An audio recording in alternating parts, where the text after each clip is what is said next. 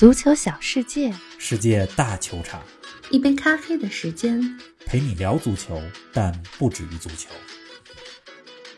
欧联杯决赛，法兰克福点球大战，力克流浪者，时隔四十二年再次夺冠，征服诺坎普，掀翻铁锤帮，决胜于塞维利亚。德甲排名第十一的法兰克福登上欧洲之巅，靠的是什么秘籍？格拉斯哥流浪者距离冠军只差一粒点球。这支一百五十年老字号球队完美诠释了足球魅力。本周末，英超、意甲将决出冠军，欧冠女足决赛也将上演。更多精彩内容尽在本期足球咖啡馆。听众朋友们，大家好，欢迎来到新一期的节目。冯老师，你好。Eintracht Frankfurt，Eintracht Frankfurt。名字好，听众朋友们，大家好。这是法兰克福的队名和助威口号。是的，我这德语啊说的不标准，但是大概就是这意思。几个月之前啊，咱们说过法兰克福的节目，当时的题目叫做“亚洲人欧洲梦快乐足球”。那么今天凌晨，法兰克福实现了欧洲梦，应该说是再次实现了欧洲梦。时隔四十二年，再次捧起了欧联杯。而两位亚洲球员长谷部城和连田大地也有不错的表现。嗯，那快乐足球呢？虽然今天踢的不是快乐足球，踢的挺激烈的，但是最快乐球迷就是法兰克福的球迷。肯定的。几天之前啊，挺巧的，我在法兰克福的机场转机，我还专门买了一个法兰克福的红黑围巾。这会儿正戴着围巾录音呢，特别有感觉。我当时选围巾的时候还在想，嗯，买什么颜色的？因为这店里边的围巾啊，有红黑色的，还有黑白色的。因为法兰克福有好几个主色调。哎，结果他们今天在欧联杯决赛当中呢，穿的是白色的队服，那我戴着的呢就是红黑色的围巾。没关系，反正红黑色我觉得挺好看的。是啊。今天凌晨的这场比赛啊，是欧洲三大杯赛三场决赛的第一场，开了个好头。下周呢，还有欧会杯和欧冠的决赛。没错，哎呀，虽然捧杯的是法兰克福，但冯老师啊，我记得你赛前就说，无论哪支球队夺冠，法兰克福和流浪者都是欧联杯最好的名片。没错，咱们也必须把掌声送给流浪者，是的，因为今天这个比赛打得非常的惨烈，打到了点球大战，点球当中四比五惜败于法兰克福，流浪者真的是非常遗憾。这世界上有很多球队的名字里边带有“流浪者”三个字是的，但只有这支来自格拉斯哥的流浪者队可以不加前面的称号。你说流浪者，说的就是他们。嗯，而今年呢，也是格拉斯哥流浪者成立一百五十周年的年份。法兰克福和流浪者这两支球队都是老牌劲旅，而且球迷文化非常的浓厚，有着无与伦比的球迷文化。是啊，据说啊，这两个球队加起来有十五万球迷，分别从苏格兰和德国来到了决赛的举办地塞维利亚。十五万啊，真的是不少。这两个球队都还很有欧战的传统。在半个世纪之前都有过辉煌。流浪者呢是一九七二年优胜者杯的冠军，而法兰克福呢，咱们之前在节目里边说过，在一九八零年的时候夺得过联盟杯的冠军。是的。那么这场欧联杯的决赛有多重要呢？给大家说说，给大家说几个细节。嗯，哎，法兰克福据说为了准备夺冠之后的庆祝，他们的市政厅推迟了九场婚礼，哇，就是登记结婚的。这个都你们先推迟吧，明天我们得在城里边举办盛大的庆祝仪式。有更重要的事儿，对，非必要不结婚，对吧？结婚可以选别的日子，但是呢，夺冠就这么一个日子。没错，而且据说法兰克福夺冠的纪念衫都买不到了，哟，五 XL 的那个那么大号的 T 恤衫都脱销了。而对于流浪者来说呢，这十五万两个队的球迷去塞维利亚的这个总数里边，据说有十万都是流浪者的球迷。而如果能赢得这个欧联杯的冠军，也是苏格兰球队历史上第一次获得欧联杯的冠军。是啊，但是点球大战输给了法兰克福，最后夺冠的是德国的法兰克福。是啊，欧联杯去年是比利亚雷亚尔夺冠。今年是法兰克福，相比于前几年曼联、马竞、切尔西这些欧冠级别的球队夺冠，这两年的欧联杯冠军都挺有故事的。哎，去年这个时候咱们正说黄色潜水艇，是啊，对吧？今年呢就说法兰克福和流浪者，没错，这才是欧联杯的魅力所在。老让欧冠球队拿欧联杯的冠军不好玩了，就没意思了。是的，而且老让塞维利亚拿欧联杯的冠军也没意思。没错，你看今年多好啊！法兰克福的进军决赛之路最经典的战役就是淘汰了巴萨，不知道大家是否还记得？客场三比二在诺坎普战胜巴萨的那场比赛，也被法兰克福球迷们称之为世纪之战。而流浪者的进军决赛之路呢，在晋级之路上也淘汰了多特蒙德和莱比锡这两支从欧冠下来的球队。流浪者能进决赛也是有点出乎意料。所以说这场比赛谁赢了呢？欧联杯赢。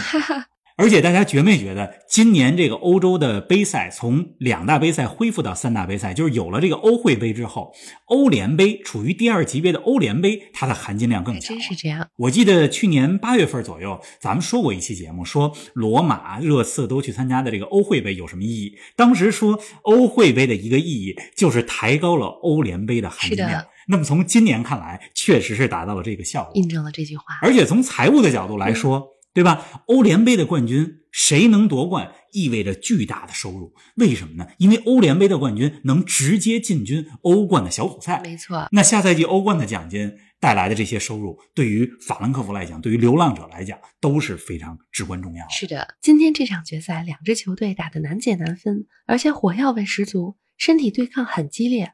冯老师给我们说说比赛过程。这个赛前实力分析啊，法兰克福更占优，但是流浪者的实力其实也不可小觑。去年人家是苏超联赛的冠军。对呀。今天这个比赛开始之后，你刚才说火药味十足，确实是这样。开场第五分钟，法兰克福的队长罗德就挂彩了，是的，头破血流。比赛呢中断了四五分钟的时间。上半场呢是法兰克福主攻，流浪者主守，两个队呢都没能破门，零比零来到了下半场。下半场先打开局面的是流浪者。阿里博打进了单刀球，那个球也是法兰克福后卫的一个失误。这个阿里博呀，他是在伦敦长大的尼日利亚人，几年前还在英格兰踢低级别的联赛，现在呢就代表流浪者打欧联杯的决赛。所以说，流浪者这个队是让很多球员在这儿实现了梦想，给他们提供了一个提升的平台。嗯，确实。那流浪者领先之后，呃，法兰克福也加紧了进攻的攻势，扳平了比分。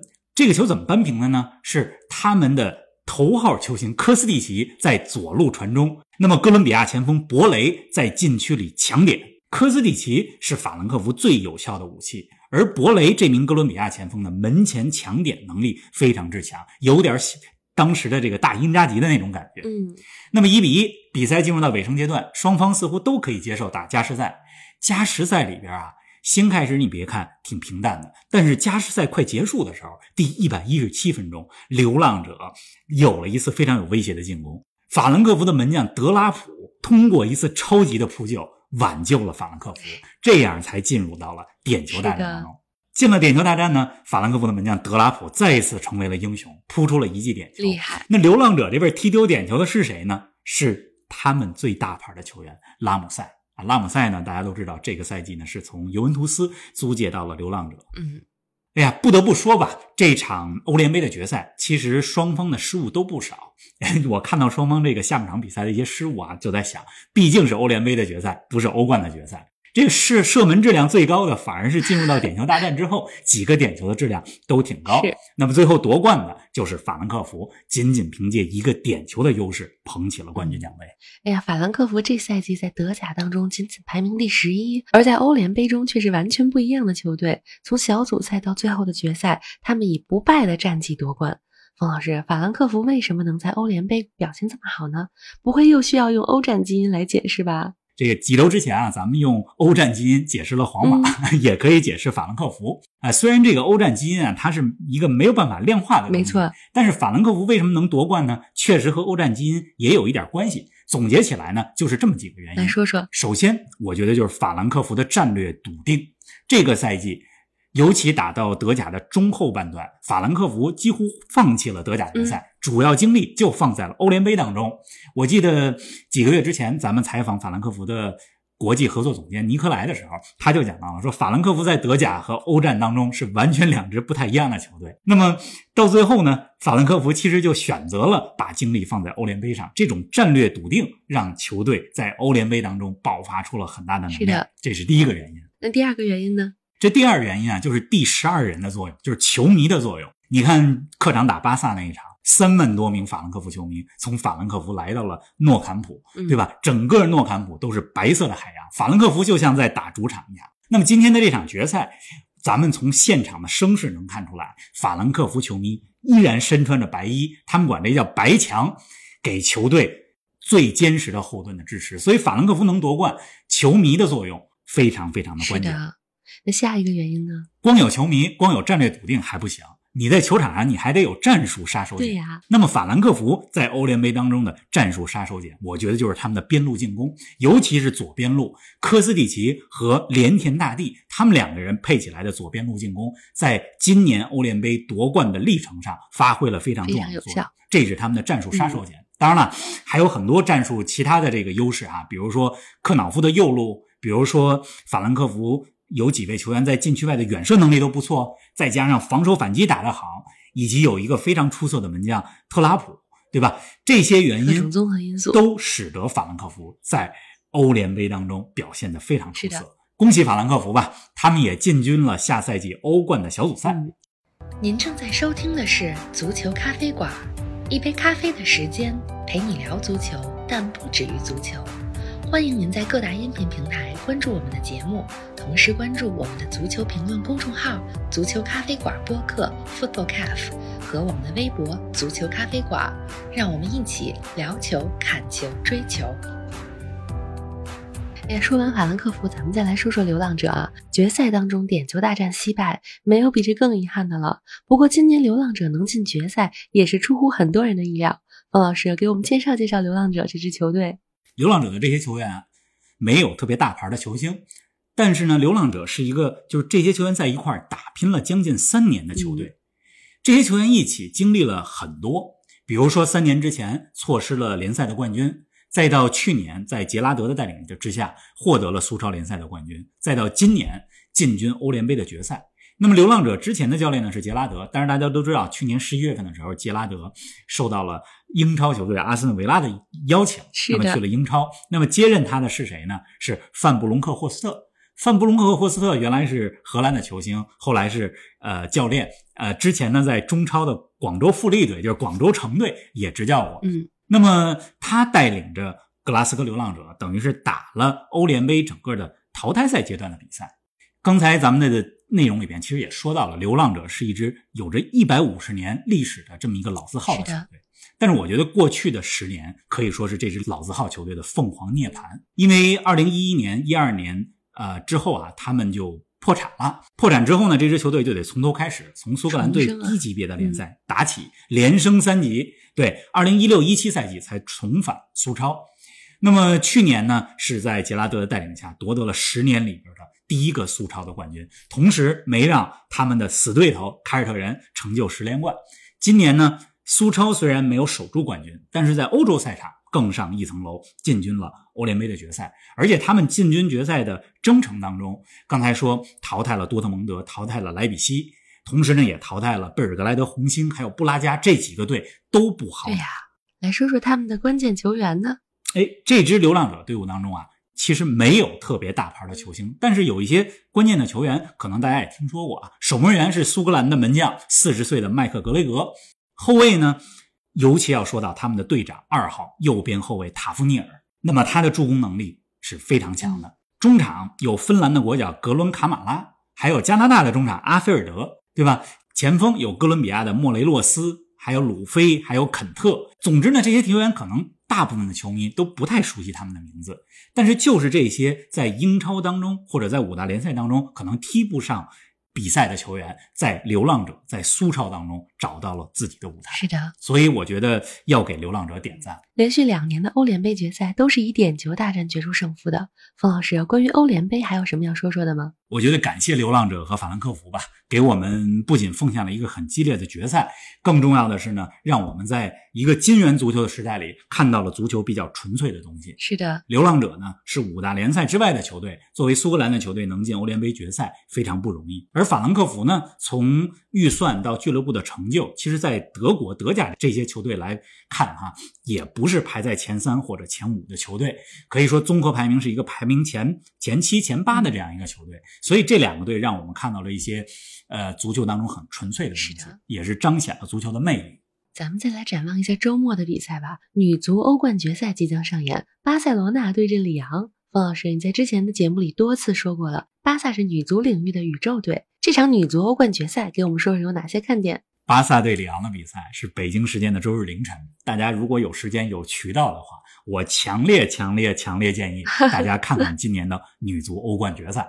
这个巴萨呢是宇宙队，对吧？他们在西甲当中，这赛季的女足西甲已经结束了，就是三十场比赛，巴萨是三十场全胜，太厉害了，一百五十九个进球，十一个失球，相当于净胜球是一百四十八个。啊、那么在欧冠当中呢，巴萨倒是输过球。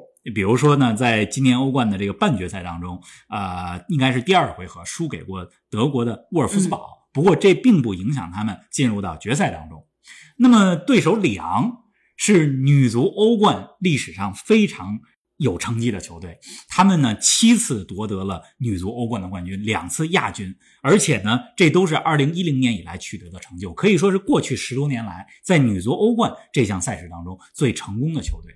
一边是夺冠次数最多的球队，另外一边巴萨是宇宙队，再加上上届欧冠的冠军，所以你看这一场决赛多么受人瞩目，是啊，对吧？而且大家别忘了，巴萨女足晋级决赛的路上啊，主场对皇马的比赛，还有主场对沃尔夫斯堡的比赛，应该说是诺坎普的上座率都非常高。我记得对皇马的那场比赛，九万六千名观众还打破了女足有史以来上座人数。最多的记录，太厉害了！哎，这周末注定是一个繁忙的周末啊，英超和意甲冠军都将决出。方老师跟我们说一下，你看好谁呢？咱们再来聊一下英超啊。其实几天之前简单预测过，那么过了几天，争冠的形势呢，就如之前大家预料的那样。昨天呢，利物浦客场二比一战胜了南安普敦，现在跟曼城只有一分的差距，进入到最后一个比赛日。这个英超啊特别有意思，昨天呢也在传这么一个段子，就是说如果最后一轮曼城零比六输给维拉，利物浦和狼队五比五打平，那么这两支球队积分、净胜球方面都一样，那么呢就得用一场附加赛来决出本赛季英超的冠军。太难了，不过这是超级超级小概率的事件。是的，呃，大概率事件还是曼城夺冠，因为毕竟主动权在曼城的手里，最后一轮战胜维拉就能夺冠。不过我比较期待的一个剧情啊，是看看杰拉德能不能带着维拉阻击一下曼城。杰拉德在自己球员时代的呃职业生涯里为利物浦效力，对吧？赢得过很多杯赛的冠军，但就没有拿过英超联赛的冠军。啊，现在当了教练了，成为维拉的教练，看他能不能作为其他队的教练，间接帮助和助攻利物浦 赢得一个英超的冠军。如果真能实现的话，那也是一段多少年之后我们会回味的佳话了。是的，哎，那意甲方面呢？意甲方面呢，咱们上期也说了，AC 米兰客场对阵萨索洛，平了就能夺冠。这萨索洛呢是巨人杀手，嗯，可能很多球迷会觉得说，哎，会不会爆冷门？会不会 AC 米兰输给萨索洛？但是我觉得啊，AC 米兰最近状态挺稳的。他们现在之所以能在意甲的榜首有争冠的主动权，就是因为 AC 米兰下半赛季的这个防守非常好，最近丢球非常少，所以我还是看好 AC 米兰在萨索洛呢至少拿一分夺冠。嗯，关于英超、意甲的争冠形势，还有呢这周末五大联赛当中没结束的几个联赛有什么悬念，有什么看点？再加上女足欧冠。咱们呢，今天晚上八点半还有 B 站直播，在直播里边再跟大家详细聊一聊。好的，大家记住，跟冯老师今晚八点半 B 站不见不散，咱们下期节目不见不散，不见不散。